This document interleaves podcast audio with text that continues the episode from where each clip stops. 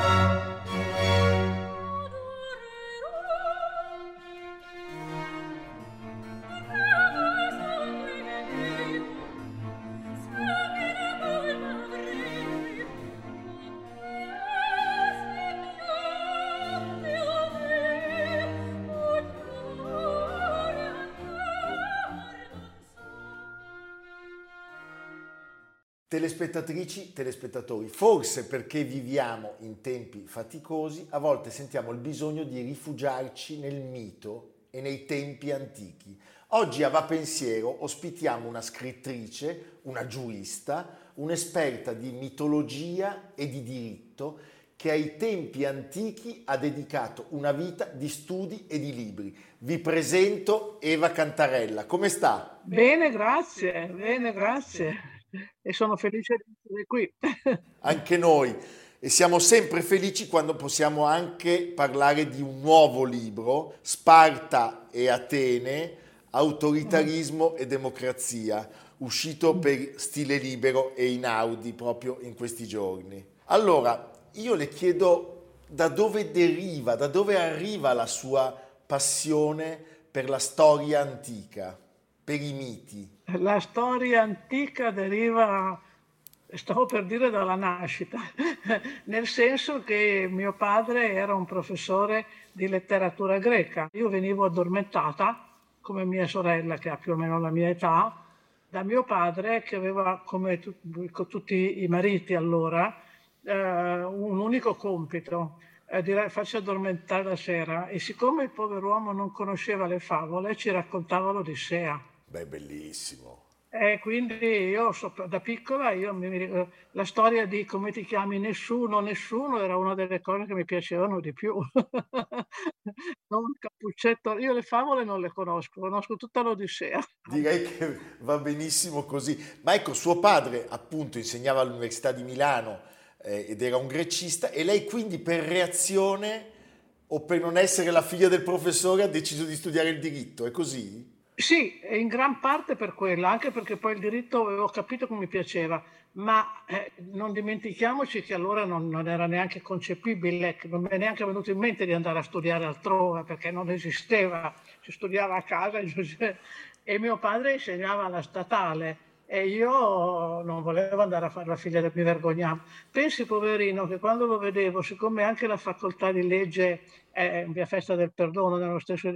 quando lo vedevo da lontano io scappavo per non salutarlo perché mi vergognavo, ma penso un po' alla stupidità a volte quando si è giovane. Ma nel frattempo c'era un altro fatto che io mi sentivo sempre dire da tutti, non dai genitori miei che erano molto aperti e intelligenti, ma eh beh, lettere è la facoltà giusta per le donne perché così possono occuparsi della casa e insegnare la mattina e questo mi dava un fastidio intollerabile. Ho pensato, la facoltà di giurisprudenza mi incuriosiva perché mi incuriosiva il diritto, cos'era questo diritto, cosa serviva e ho pensato che mi avrebbe dato molte possibilità perché il diritto, anche se allora non si poteva, noi non, le donne non potevano fare i giudici allora. Eh. Fino al 63. Cioè, esattamente, quindi quando io mi sono iscritta niente da fare. Però c'erano tante possibilità perché, e quindi mi sono iscritta a giurisprudenza e ho scoperto che il diritto è una delle cose più interessanti al mondo, lo è veramente. Senza il diritto non si capisce niente. è vero, ma c'è qualche lezione del diritto greco e romano che abbiamo dimenticato e che sarebbe oggi il caso di ripristinare, di recuperare? Il diritto greco, io l'ho poi insegnato, introducendolo nella facoltà di legge dove non c'era, e mi dicevano ma c'era un diritto in Grecia perché non si sa neanche, quindi del diritto greco si conosceva e si conosce poco ed è molto grave perché invece ci sono molte cose importanti da imparare dal mondo del giuridico dei greci.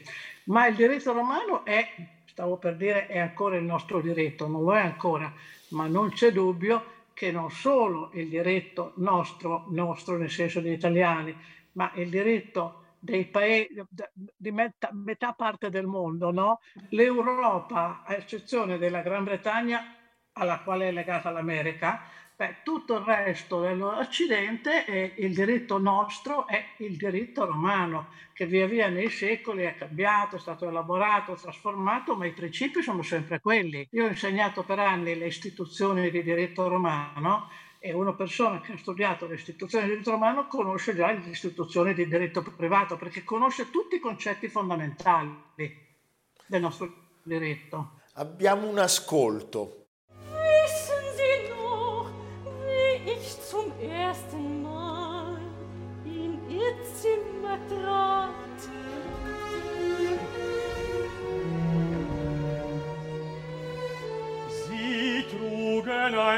dunkelblaues Kleid. Ich sah etwas so unendlich hoch, über mir stehen es in ihnen. Ich hegte eine höhere Verehrung für sie, als für meine kranke Mutter.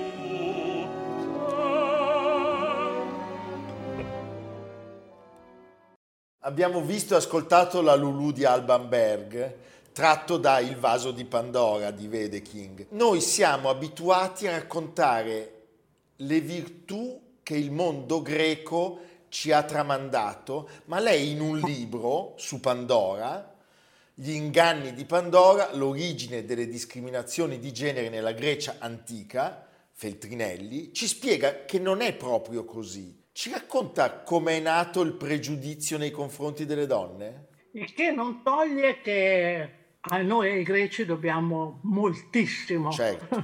voglio dire, l'intera nostra cultura ma e non ho neanche bisogno di dire che cosa dobbiamo ai greci, anche se vorrei fare una precisazione. Io stessa, vede, sto dicendo i greci, in realtà praticamente agli ateniesi, perché poi il, quello che noi conosciamo viene quasi tutto da Atene, la povera Sparta, molto diversa peraltro, e forse è meglio che non ci abbia lasciato alcune cose, eh, non viene considerata, però Sparta, anche Sparta ha avuto un ruolo importante. Comunque, diciamo i greci, sapendo che quando parliamo dei greci sappiamo, è quasi sempre la, la cultura ateniese.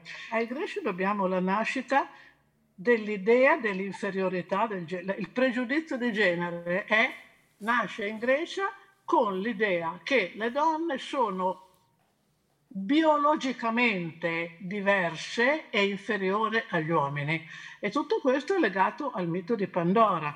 È un mito, ma io ho, cercato, ho seguito la storia poi di Pandora e, e poi il mito viene recepito dalla cultura e arriva al massimo eh, al grande Aristotele che l'ha autorizzato e dato che Aristotele poi questa sua teorizzazione, come dire, ha avuto un certo seguito.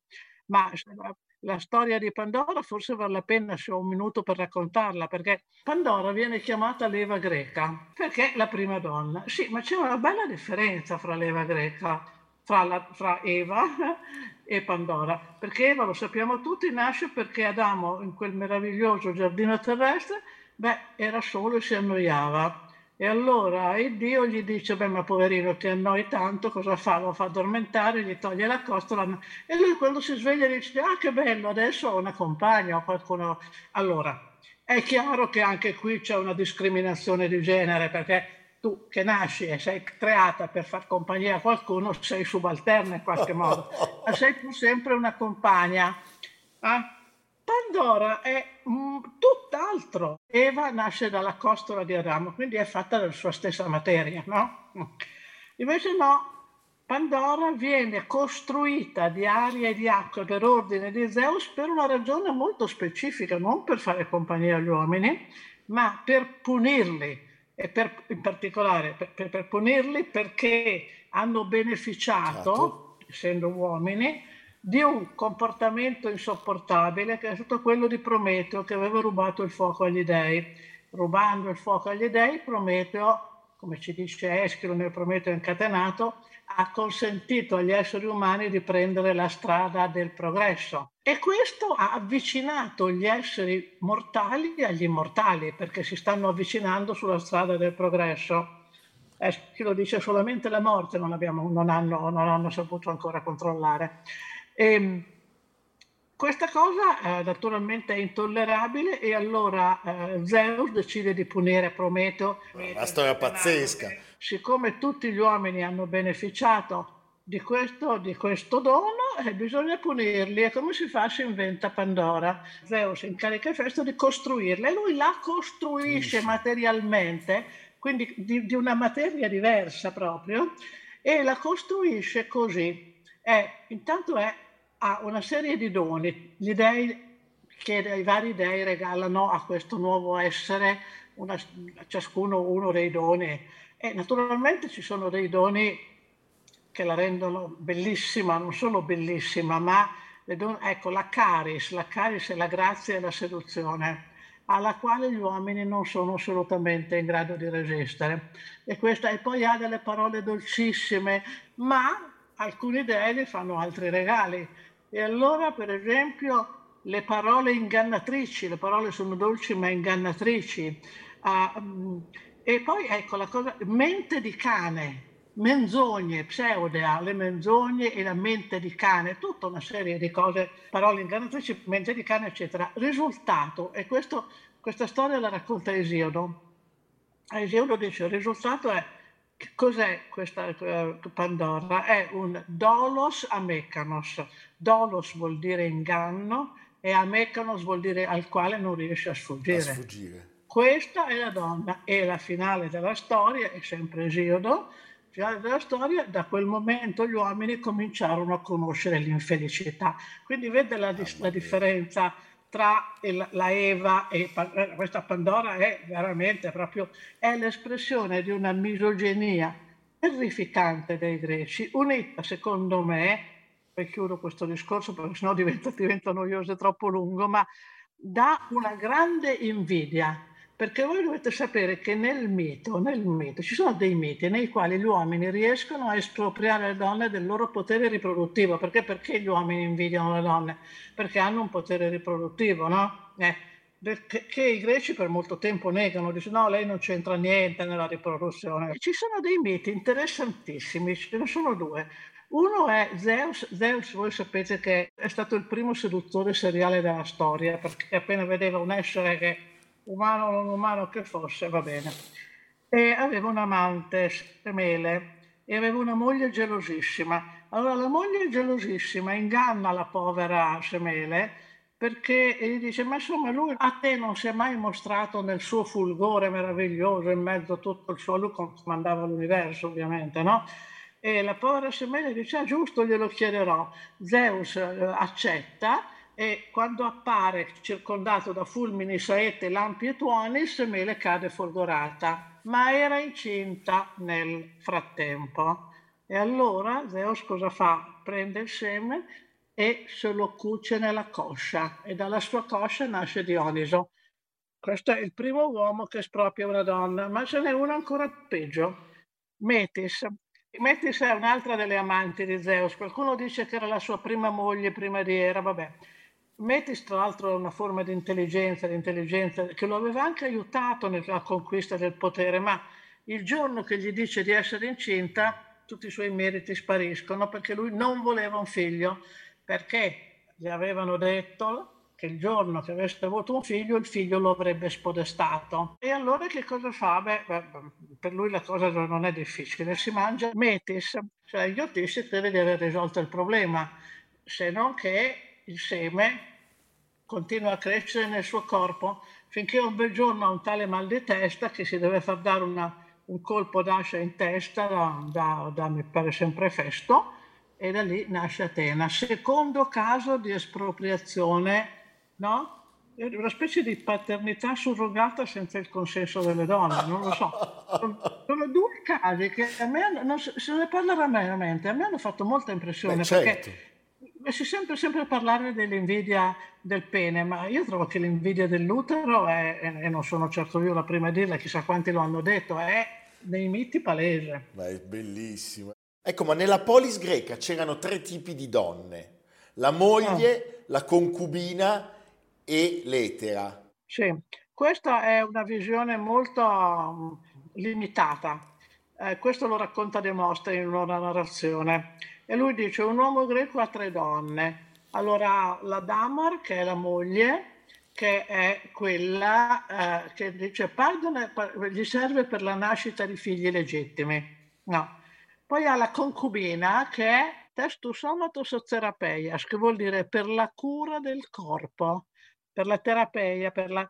e quindi ovviamente no, per avere rapporti sessuali. Aggiungo che la concubina spesso viveva in casa con la moglie, eh? E spesso anche i figli della concubina vivevano in casa con la moglie, non erano legittimi. Non però. erano legittimi. Poi aveva l'Etera. L'Etera, che vuol dire compagna, era l'unica donna greca che boh, in qualche modo studiacchiava, perché siccome doveva accompagnare gli uomini ai simposi, famosi simposi, banchetti di tutti, liceali ricordo di tutti noi, no? Eh, le donne non andavano, le donne per bene, le etere andavano e accompagnavano. Accompagnare comportava un rapporto sessuale a pagamento perché l'etera era una prostituta. Però il bravo Demostene si dimentica di dire che aveva in più un altro tipo di donne che poteva frequentare quando voleva, che erano le pornai. Pornè è la, la parola pornografia, viene da quello.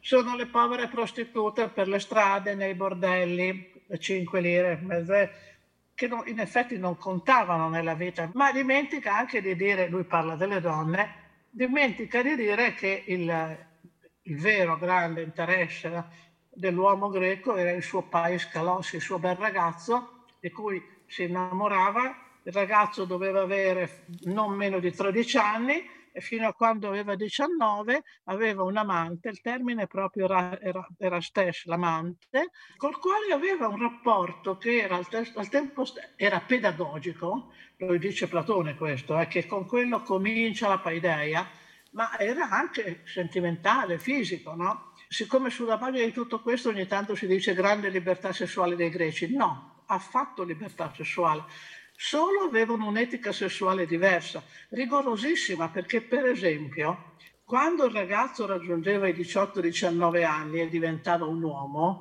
non poteva più essere l'amato di un amante, perché per i greci l'uomo chi era? Che cos'è l'uomo? È virilità, che vuol dire attività. Quindi devi essere attivo in tutti i campi, vai in guerra, devi morire, vai, devi picchiare il nemico, devi parlare, quindi, e devi sessualmente essere attivo. E quindi devi lasciare il tuo ragazzino, eh, volente o nolente, poi non sempre lo facevano, certo. però puoi diventare dopo qualche anno l'amante di un ragazzo. Quindi libertà sessuale è un bel niente, perché se leggete Aristofane e sapete e leggete i, i, termini volgari con i quali indica quelli che noi chiamiamo, chiameremo omosessuali passivi, capite che la libertà sessuale greca è non c'era. un mito stupido. Ah, Era un'etica sessuale diversa. Ma mi dica una cosa, e i romani rispetto alle donne? Ah, no, i romani era altra cosa. I romani da questo punto di vista c'era un abisso enorme. Non ho detto in tutto questo che le donne greche non ricevevano un minimo di educazione, le donne romane studiavano, le ragazze romane a Roma c'erano, cominciamo col dire che a Roma c'erano addirittura dei maestri pubblici, pubblici, eh? Che giravano per le strade, insegnavano le, le prime, le, le prime leggere e scrivere proprio eh, ai bambini per strada e ai ba- bambini e le bambine. Ci sono dei bassorilievi che, di Pompei che sono conservati ai musei che provano questo.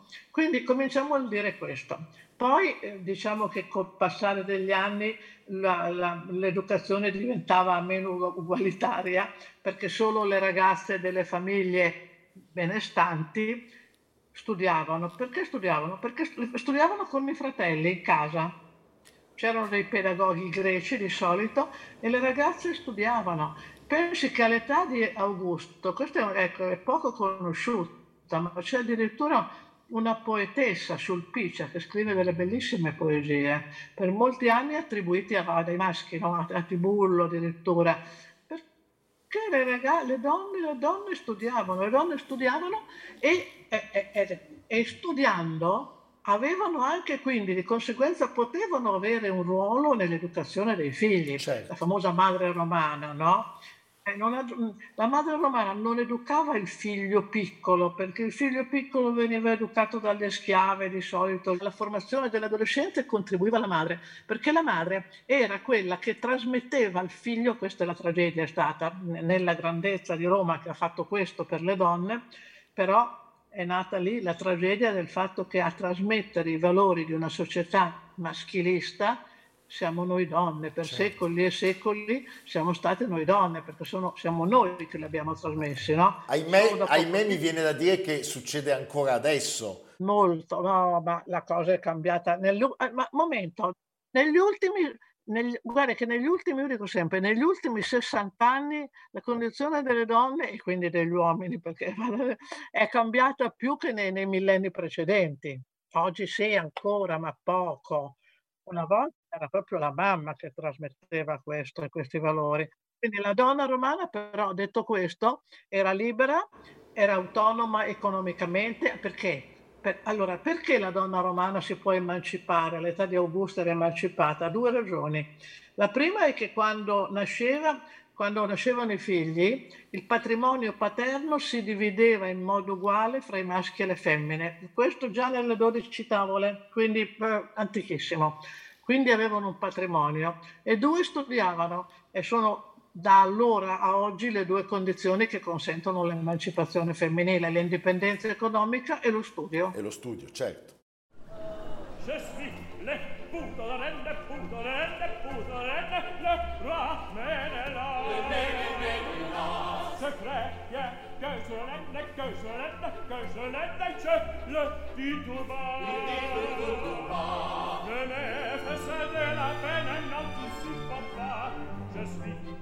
pudrenne, pudrenne, pudrenne, non va bene las, bene, bene las. Pudrenne, pudrenne, pudrenne, non va bene las.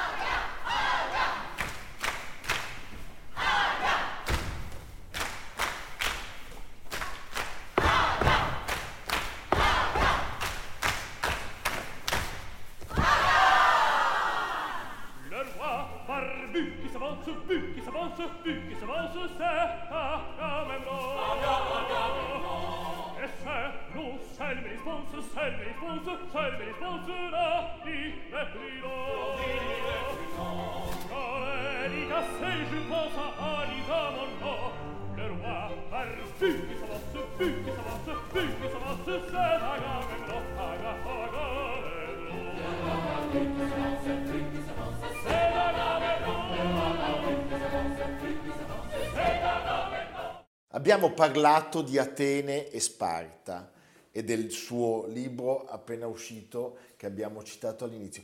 Quanta Sparta sente lei in questo momento in Europa? Quanta Sparta sento in Europa, mamma mia, è difficile perché Sparta ha tanti aspetti. Quanto aspetto dal punto, no, grazie a Dio, eh, le, la cosa fondamentale eh, quella che caratterizza proprio e che distingue Sparta da Atene è la totale riduzione al minimo del privato, cioè eh, tutto è pubblico, tutto questo fortunatamente non c'è più. Ecco, oggi me, mentre la distinzione fra il pubblico e il privato con le interrelazioni e i rapporti che ci sono c'era ad Atene e questa ce l'abbiamo ancora. Ma che cosa abbiamo? Beh, però eh, Sparta ci ha lasciato secondo me una grande eredità, ecco, perché eh, ed è, ed è legata a un mito, a Leonida, ai 300. Leonida è questo re di Sparta che una, ha salvato praticamente la Grecia dall'invasione dei persiani. I greci non avrebbero vinto a Salamina e la storia d'Europa sarebbe stata diversa. Noi saremmo stati diversi. Avrebbero vinto i persiani, le guerre, sarebbero state vinte le guerre persiane vinte dai persiani. Tutto questo lo dobbiamo, è un mito, certo, eh? è un mito però lo dobbiamo a Leonida, tutto questo rimane scritto, chi di voi fosse andato eh, in Grecia forse lo ha visto, straniero tu che vai e se passi da qui vai a Sparta e di che siamo morti per loro, per obbedire alle loro leggi, insomma, ecco.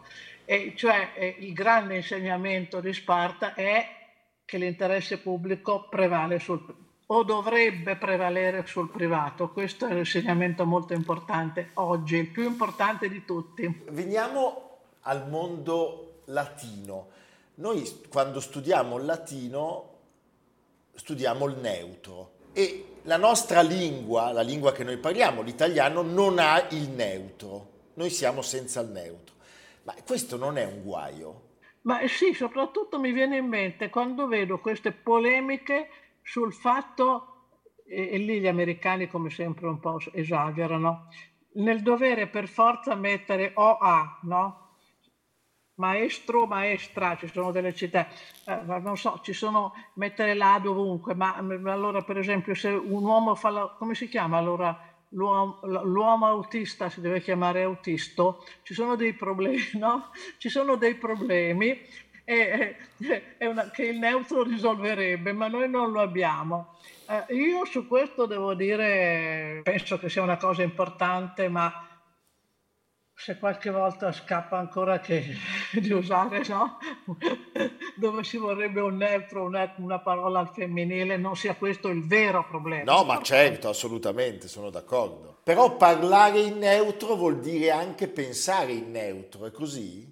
Vuol dire pensare il neutro, ma vede le altre lingue, per esempio un'altra, un'altra cosa bellissima, penso al greco, il greco ha il duale, è bellissimo, è bellissimo, perché noi abbiamo il singolare e il plurale, lì c'è il duale, che, che è anche quello, beh, cioè, sono lingue più ricche no? da, certo. da, da, questo punto di vista. Sia il neutro che il duale arricchiscono la lingua, purtroppo non abbiamo né l'uno né l'altro. Ogni cosa imbrogliata. Ciro è già pazzito e Ciro è risanato.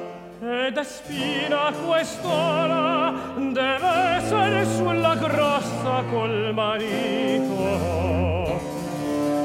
Solamente a me tocca a stare in casa e dimenar la roba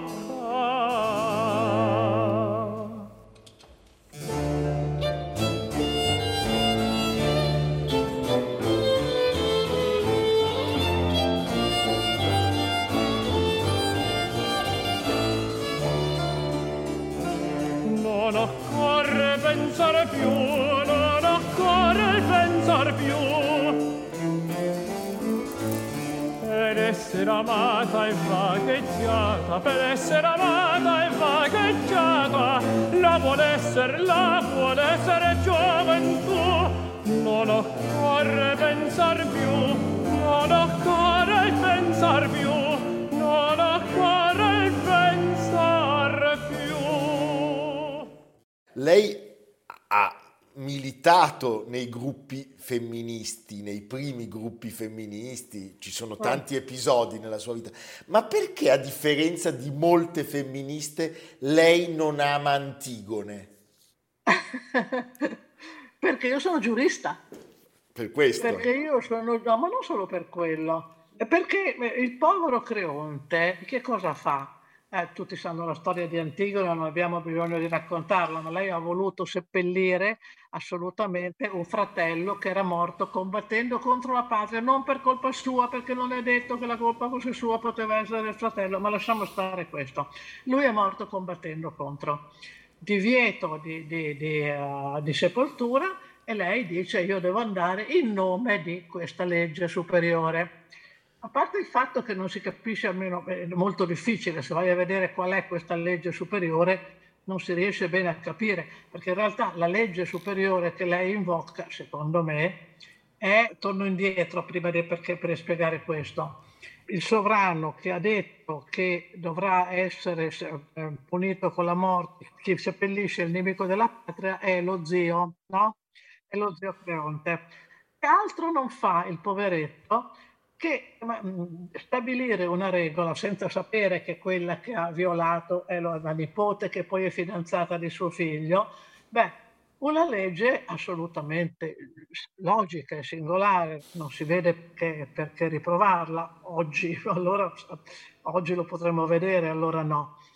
Ecco, quando scopre che quella che ha, ha, viola, ha violato la sua legge è la nipote e fidanzata di suo figlio, è disperato, fa di tutto ma dice una cosa molto bella, dice una cosa molto bella, dice io, dice, io non posso fare altro perché io, sono, io ho stabilito questa legge e io devo essere il primo ad applicarlo alla mia famiglia.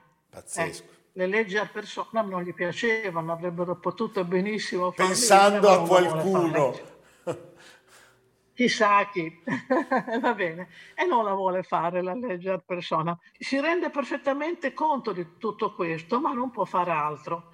Nel frattempo, Antigone decide che il nome di questa legge, secondo lei superiore, deve... Eh, ma intanto fa di tutto per farsi sorprendere perché la prima volta ha buttato un po' di, l'hanno scoperto che ha buttato un po' di, di, di, di, di sabbia, ma le guardie poi ve, vedono che è lei e lo dicono a, allo zio.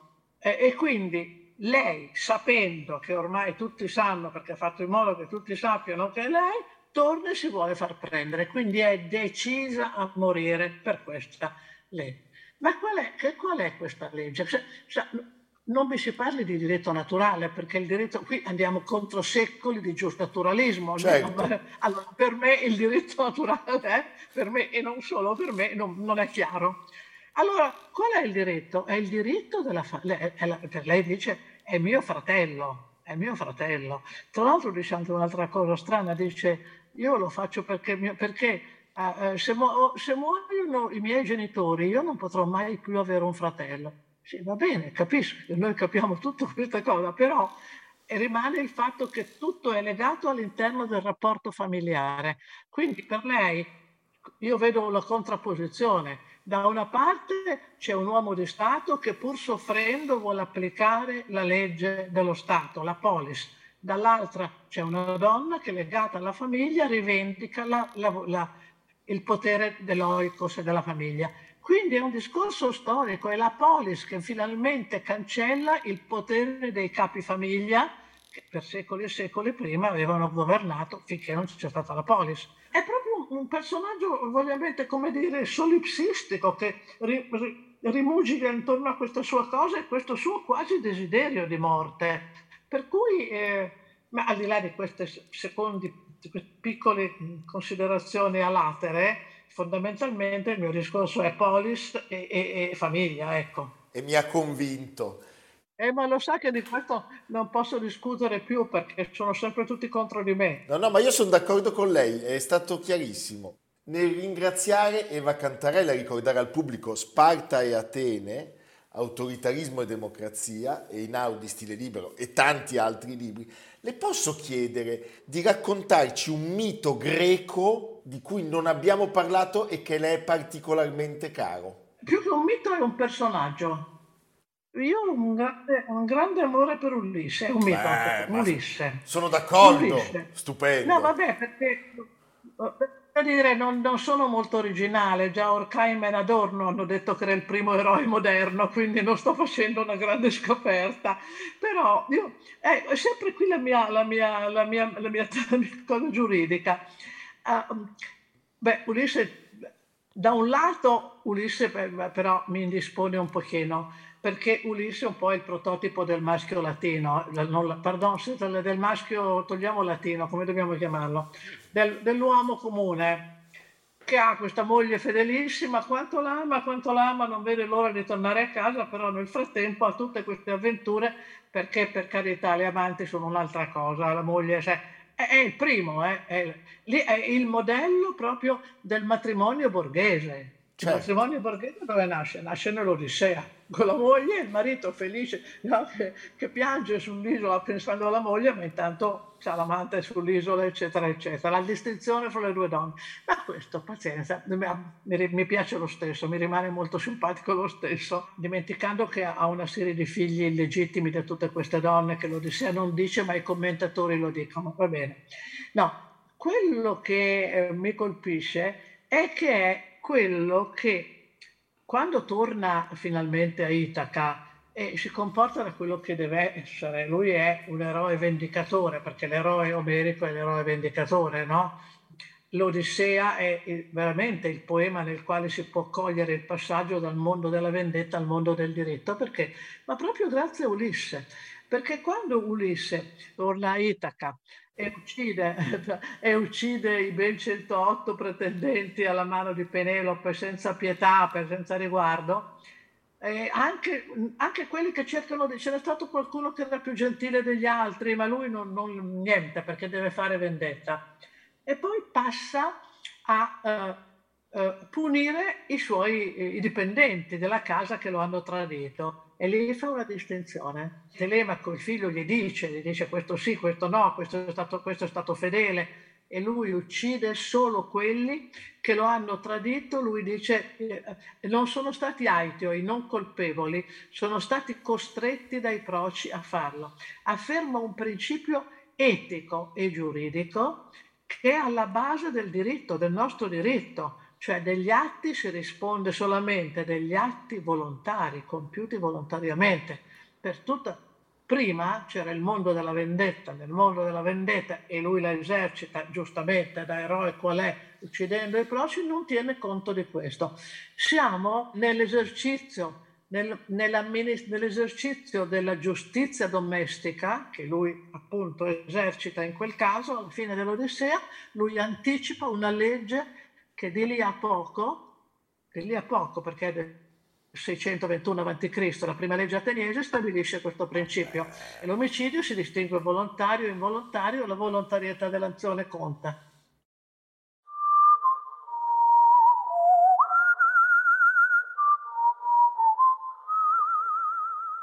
Piero Maranghi conduce Va Pensiero, Parole e Futuro. A cura di Samantha Chiodini e Jacopo Ghilardotti. Realizzato da Patrick Gallenti, Simone Manganello, Valentino Puppini. Una produzione classica HD, Sky Canale 136, in collaborazione con Intesa San Paolo.